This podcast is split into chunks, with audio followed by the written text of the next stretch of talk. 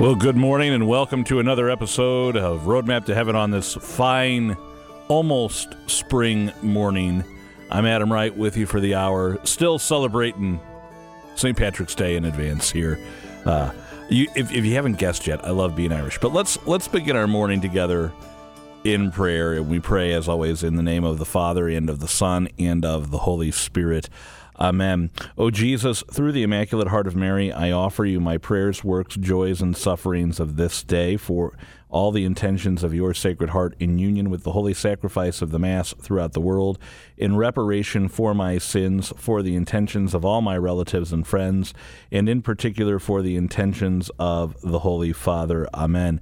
We dedicate all of our thoughts, words, and actions to the greater glory of God, in the name of the Father, and of the Son, and of the Holy Spirit. Amen. Well, again, a happy uh, Wednesday morning to you here. It's the 15th. We've got a lot, you know, going on in the next couple days. We've got St. Patrick's Day on Friday. The Solemnity of St. Joseph normally would fall on Sunday this year due to the Sunday also being the fourth Sunday of Lent. The observance is transferred to next week, Monday, but we've got some preparation to do either way because I don't know about you, but I like to go to St. Joseph each and every day. Now, I have to be honest with you here.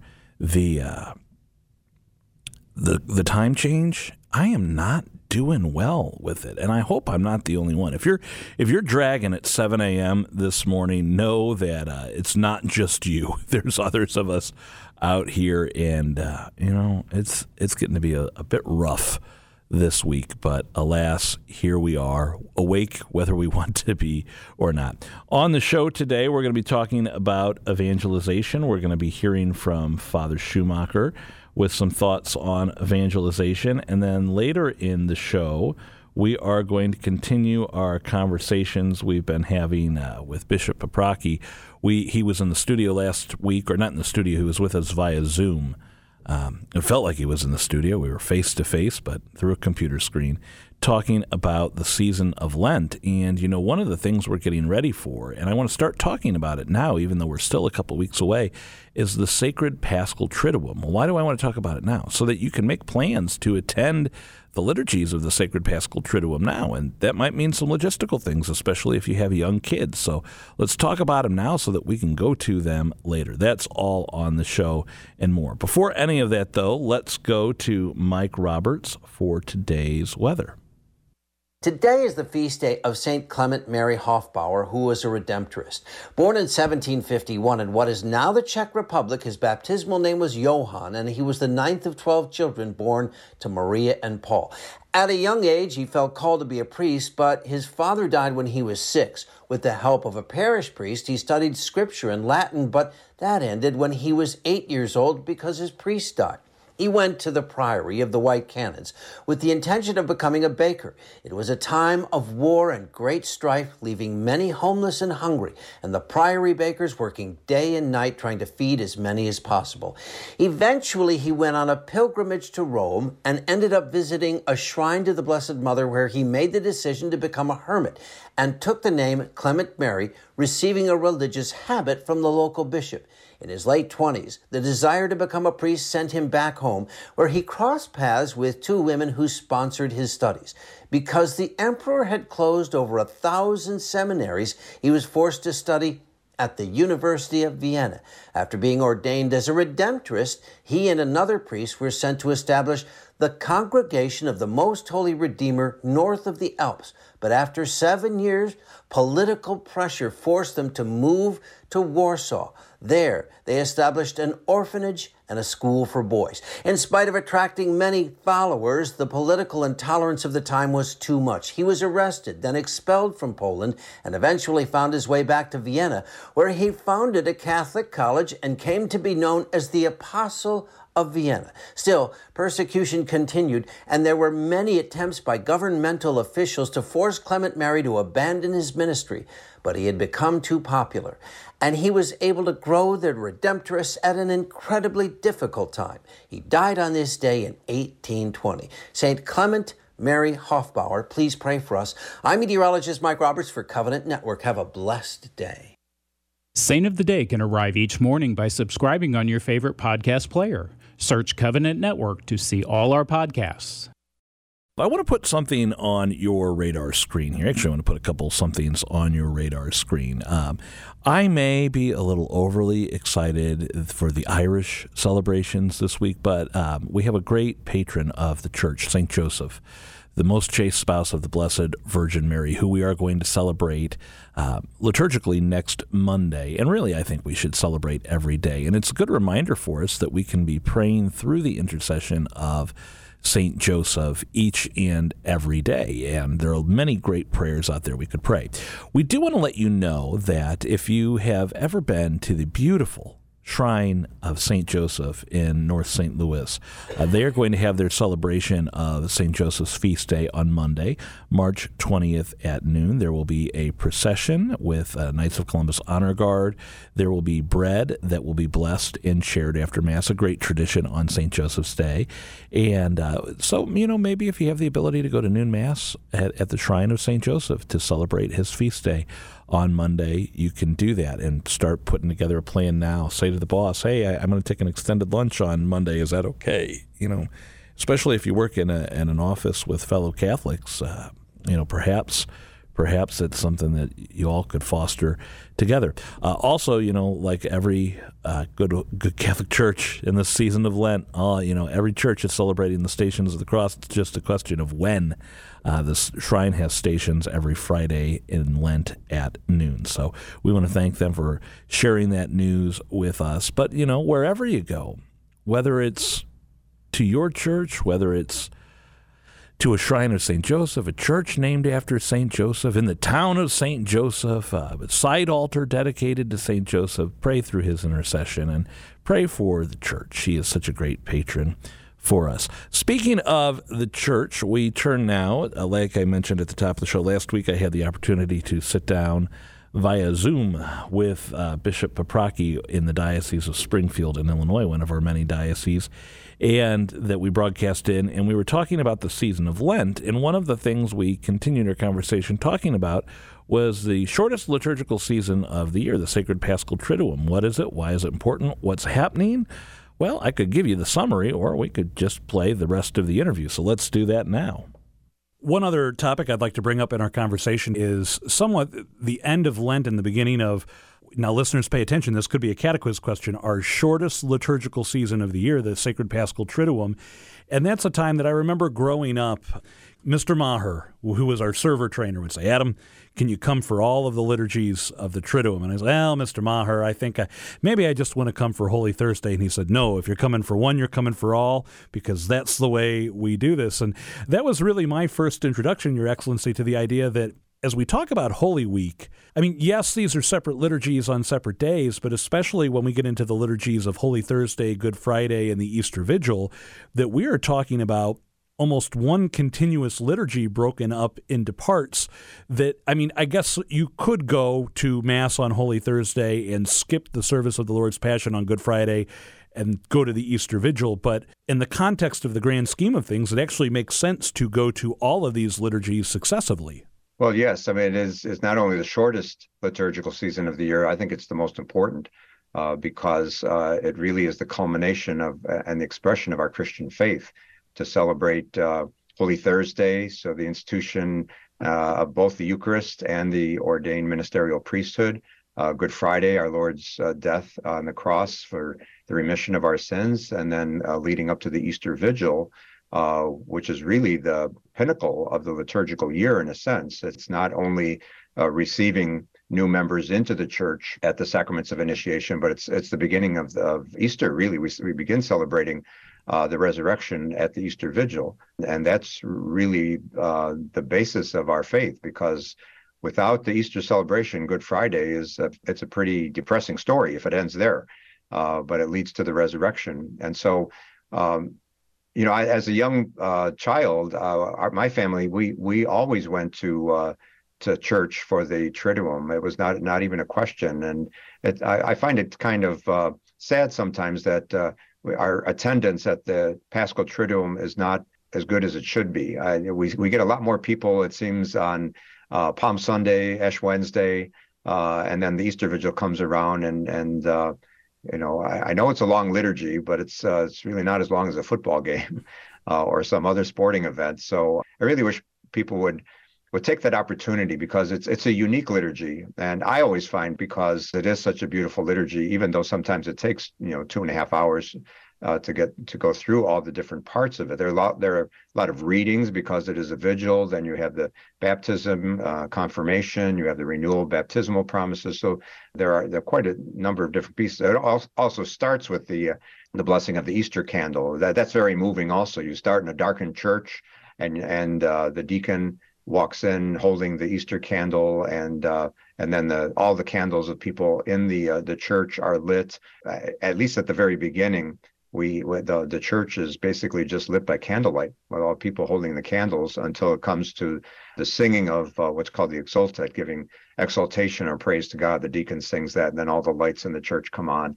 and it's that's really the beginning of the celebration of of Easter. So it's a it's a beautiful liturgy, and if if people have not uh, gone to that, I really encourage them to take part. And as you said, not just the one one or two of the of those days, but uh, the, all three days of the the Triduum, Holy Thursday, Good Friday, and the Easter Vigil.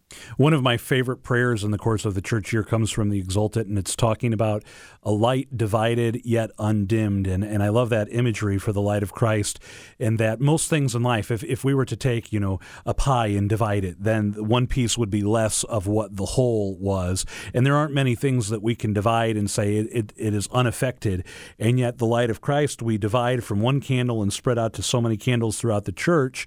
And it's a beautiful image that, you know, if we spread the light of our faith throughout the world, we're not dimming our Lord's particular light. In fact, we're brightening the entire world by doing that, and it, it's such a beautiful image. One last thing I'd like to ask about you mentioned uh, the institution of the priesthood, and I know that's one of the liturgies. It's not. Um, so much part of those three that we talk about with the Triduum, the Mass of the Lord's Supper, the service of the Passion on Good Friday, and then the Easter Vigil. But we have the Chrism Mass traditionally on Holy Thursday morning, although in especially in some of our larger dioceses covering uh, a, a large geographic area, there's discretion allowed to have that mass an earlier day in the week so the priests can come and then get back to their parishes. We, we have the Chrism Mass, and at that Mass, um, we recall the institution of the priesthood. The priests renew their, their promises of obedience to the diocesan bishop. In addition to that, the, the consecration of the sacred chrism, the blessing of the oil of the infirm, the oil of the catechumen. It's a beautiful liturgy, and one I've uh, was very pleased to be introduced to many years ago. I am curious, though, for you as the bishop, because you know we, we have to fight that temptation to think of the church where the pope is the ceo worldwide president you're the district manager and the, the pastors are the local branch managers. It's not really the imagery of the church. You are the shepherd of the diocese and you have a special communion with the priests of the diocese that that I don't have. Um, what does it mean to you to have that day with them, to have that chrism mass together and come together with your brother priests in the diocese of Springfield? Oh, it means a lot to me. It's a very special day. Uh, in our diocese, we do the chrism mass on uh, Tuesday of Holy Week. Um, traditionally, was usually on Thursday morning of of uh, Holy Thursday. Uh, but that's also a very busy time for priests. They're getting ready for the Paschal Triduum and and uh, all the liturgies that they and homilies that they have to prepare for that. So we found it uh, to be a little more relaxed and prayerful to do it on Tuesday, as the um, rubrics allow to do it earlier in the week. And so we we do it in ter- in sense of having our priests come. Uh, we usually start around four o'clock with a holy hour, and so we just start in, in prayer with a holy hour for the priests and um, confessions are available. So we make this a, a, spiritual opportunity for the priests also to go to confession, and then we have a dinner. Uh, all the priests with me. After that, that's a nice social gathering, and and then a little bit later in the evening, uh, we have the uh, the Chrism Mass, which is um, the opportunity uh, not only for the priests to renew their commitment to the priesthood and strengthening the relationship with me, because the the bishop is um, uh, he's the shepherd of the flock, and uh, uh, the Second Vatican Council uh, also refers to the bishop as the vicar of Christ in his diocese. We often hear that phrase vicar of Christ in reference to the Pope. Yes, he is the vicar of Christ in the universal church, but the, the bishop is the vicar of Christ in, in each one of his in each in each diocese. And so the priests are collaborators with the bishop. And I tell the priests, you're not lone rangers. We're, you're working with me and with each other. And so we have that. But then we also have uh, the, the word chrism comes from the blessing of the oil. So we bless the uh, the chrism and the oils that are used in the anointing of the sick and for for catechumens. And so those are the oils that are are used in the parishes throughout the year. Um, at baptisms and confirmation, we use the anointing uh, with the with the holy chrism, uh, the anointing of the sick. When priests visit people in their hospitals or nursing homes, or if they're homebound, use that oil. And catechumens are uh, people preparing to be baptized, so that's used right before uh, baptism. But uh, so the the parishes come uh, to that mass, not only the priests but people from the parishes, and they come and and they uh, receive the uh, the blessed and consecrated oils, and they take those back uh, to their parishes. So there's also a very beautiful connection between the bishop, the liturgy at the cathedral, and then and then going back, uh, going certain sense, sending them out to the parishes, going back to their parishes, and uh, and then uh, using these oils throughout the liturgical year. I know here in St. Louis, there's been a grand tradition for uh, at least a decade now, probably longer than that, that you'll see many of the Catholic grade schools send their eighth graders or seventh graders who will be confirmed to the chrism mass and then our, our, bishops here have done a fine job of tying that in when they go to the schools or to the or when they go to the parish for the confirmation to say now remember you were here at the cathedral right. and now I'm here at the parish and this oil that we're using you were there when this was consecrated. And it's it's a wonderful uh, I love how a, a priest friend of mine put it about speaking of the liturgy that sometimes the catechesis is in the doing by going to that mass. They're catechized in a way you couldn't catechize in the classroom because they're actually participating in the liturgical rite where the sacred chrism is consecrated and it's a beautiful thing your Excellency, I, I want to thank you for taking the time to sit down with us today and kind of walk us through some of these things that are happening during the season of Lent and for reminding us of these opportunities, especially with many of us on spring break. I would encourage you, if you are within driving distance of the Diocese of Springfield, especially the cathedral in downtown Springfield, it's a beautiful church and one is quite peaceful to go pray in. Uh, make a visit there. Perhaps you're going to the Abraham Lincoln Museum as part of your spring break. Stop by the cathedral and go for Mass or, or say a prayer. And if you're in Alton, be sure to visit uh, Saints Peter and Paul, the former cathedral, and take advantage of this wonderful opportunity to receive an indulgence. Your Excellency, thank you again for being with us. Know that we're praying for you this season of Lent, and we're grateful for your prayers for us. Thank you very much. And I God bless all of you, and I hope this is a, really a grace-filled season uh, throughout Lent and the upcoming Easter season. Well, with that, could I ask you for a blessing as we conclude? Oh, certainly, be happy to. Let us pray. Dear God, we thank you for the graces that you shower upon us during this Lenten season as a time for us to grow closer in our relationship and our love and our friendship uh, for you and with you. And so we ask you to send those graces upon us, and may Almighty God Bless you, the Father, the Son, and the Holy Spirit. Amen. Prayer of St. Clare of Assisi. God of mercy, you inspired St. Clare with a love of poverty. By the help of her prayers, may we follow Christ in poverty of spirit and come to the joyful vision of your glory in the kingdom of heaven. We ask this through our Lord Jesus Christ, your Son, who lives and reigns with you and the Holy Spirit one God, forever and ever. Amen. Our catequiz this morning has to do with a pilgrimage to Rome. In fact, I have some friends on pilgrimage to Rome right now, and one of the sites they visited, the Scala Sancta, a set of stairs which may only be ascended on your knees. What are the Scala Sancta? Where are these stairs originally from? Do you know the answer? The Scala Sancta, the Holy Stairs, uh, right now are currently proximate to the Archbasilica of St. John Lateran um, and part of the pontifical sanctuary of the Holy Stairs, but that's not where they're originally from, even though they're part of the old papal Lateran Palace that was demolished. Um, and then rebuilt several centuries ago. They're not part of that originally. No, they go all the way back to the praetorium of Pontius Pilate in Jerusalem, in which our Lord stepped on his way to trial during his passion. According to tradition, St. Helena, mother of the Emperor Constantine the Great, brought the holy stairs from Jerusalem to Rome around the year 326 AD. You know, we have been mentioning a few times here throughout the show that Monday we celebrate the great universal patron of the church, St. Joseph. And there are a lot of different intentions. You know, I, I, think if you ask every pastor, Father, what's something I could pray for the parish? They'd all have similar intentions and they'd all have different intentions all at the same time. If you went to every bishop and said, What can I pray for for the diocese? There'd be some similarities and there'd be some differences. So if we went to the Holy Father, same thing that's why it's beautiful to have a patron such as St. Joseph. So I just wanted to share with you this morning this prayer to St. Joseph by one of my favorite popes, Pope Leo XIII. In the name of the Father, and of the Son, and of the Holy Spirit. Amen. To you, O blessed Joseph, do we come in our afflictions, and having implored the help of your most holy spouse, we confidently invoke your patronage also through that charity which bound you to the Immaculate Virgin Mother of God, and through the paternal love with which you embraced the child Jesus, we humbly beg you graciously to regard the inheritance which Jesus Christ has purchased by his blood, and with your power and strength to aid us in our necessities. O most watchful guardian of the Holy Family, defend the chosen children of Jesus Christ. O most loving Father, ward off from us every contagion of error and corrupting influence.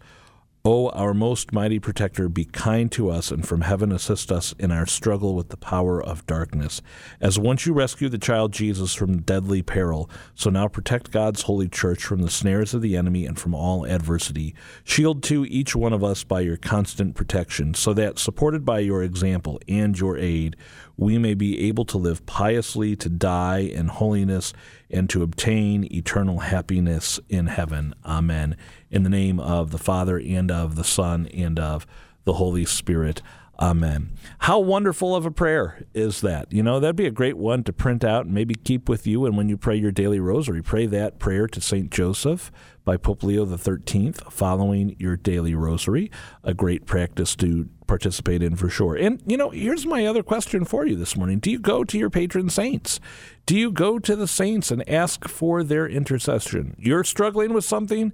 Lift it up to the saints who struggled with it to pray for you. Ask them to pray for you. So, for the, you know anyone who struggles with lust or chastity, are you praying through the intercession of Saint Augustine who struggled with lust or chastity? I think of that uh, fun quote from Saint Augustine: "Lord, make me chaste, but not yet." And you know he he understands what you're going through, and he knows though the virtue of living that chaste life, especially having lived not so chaste a life.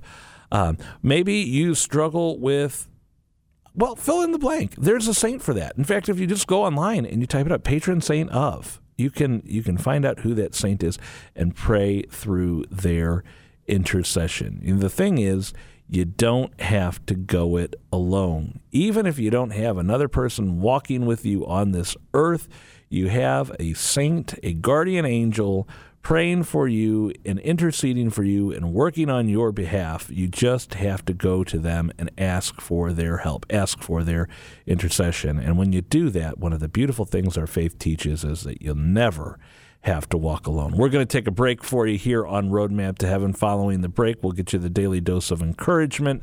Don't go anywhere. Prayer in a time of waiting. All powerful and, and ever living God, guard our churches, our homes, our schools, our hospitals, our factories, and all the places where we gather. Deliver us from harm and peril. Protect our land and the peoples from enemies within and without. Grant an early peace with victory founded upon justice. Instill in the hearts and minds of men and women everywhere a firm purpose to live forever in peace and goodwill toward all. This we ask through Christ our Lord. Amen. We are midway through our second week focusing on the Beatitudes here on the Daily Dose of Encouragement. Our four words this week merciful, pure, peacemakers, and persecuted. And Patty, if I can count correctly, I believe today we're going to be talking about pure. Correct. This is the sixth beatitude. Blessed are the pure in heart, for they shall see God. Again, these reflections are not my own. They come from Father Jacques Philippe. I read about them in the Word Among Us. And um, here's what he said about the pure in heart He said, The pure heart is a heart that is not divided between God and the world. It is a heart that has chosen God, that has decided for God, and puts God at the center of its life. The pure heart is also a heart that has learned to love chastely according to his or her state in life. And I think most of us can see in our own lives that there is nothing that clouds our vision of God more than sins of the flesh. And why is that? Because when we do not have purity in our own heart, in our own bodies, in our own lives, we take our eyes off of God and we choose gratification. That's what we've done. We've chosen the now. We've chosen what feels good. We've chosen what we want for ourselves, and our vision becomes very, very narrow. We're focusing on ourselves and a lot of times on our own bodies, right? So, purity of heart is when our focus, our desire is towards God. And I think it includes purity of heart is both purity of the heart and the mind. Purity of the heart and the mind. Again, it's a heart that is not divided. Our heart, our actions, our desires, our thoughts are all centered on God. So today, maybe this is a new understanding for you of what pure of heart might mean. So maybe we can just pray, Lord, purify my heart. Make my desires, my thoughts, and my actions all be for you, towards you, looking at you, desiring you. That's what pure of heart means. So today, make that your prayer and pray about being a person who has a pure heart. I have never thought about purity in this way of being undivided, you know, that, that God has our whole heart. Usually I think of it in terms of not being blemished. But Patty, you've really given us a lot to think about with this today. And let's endeavor to be pure in heart.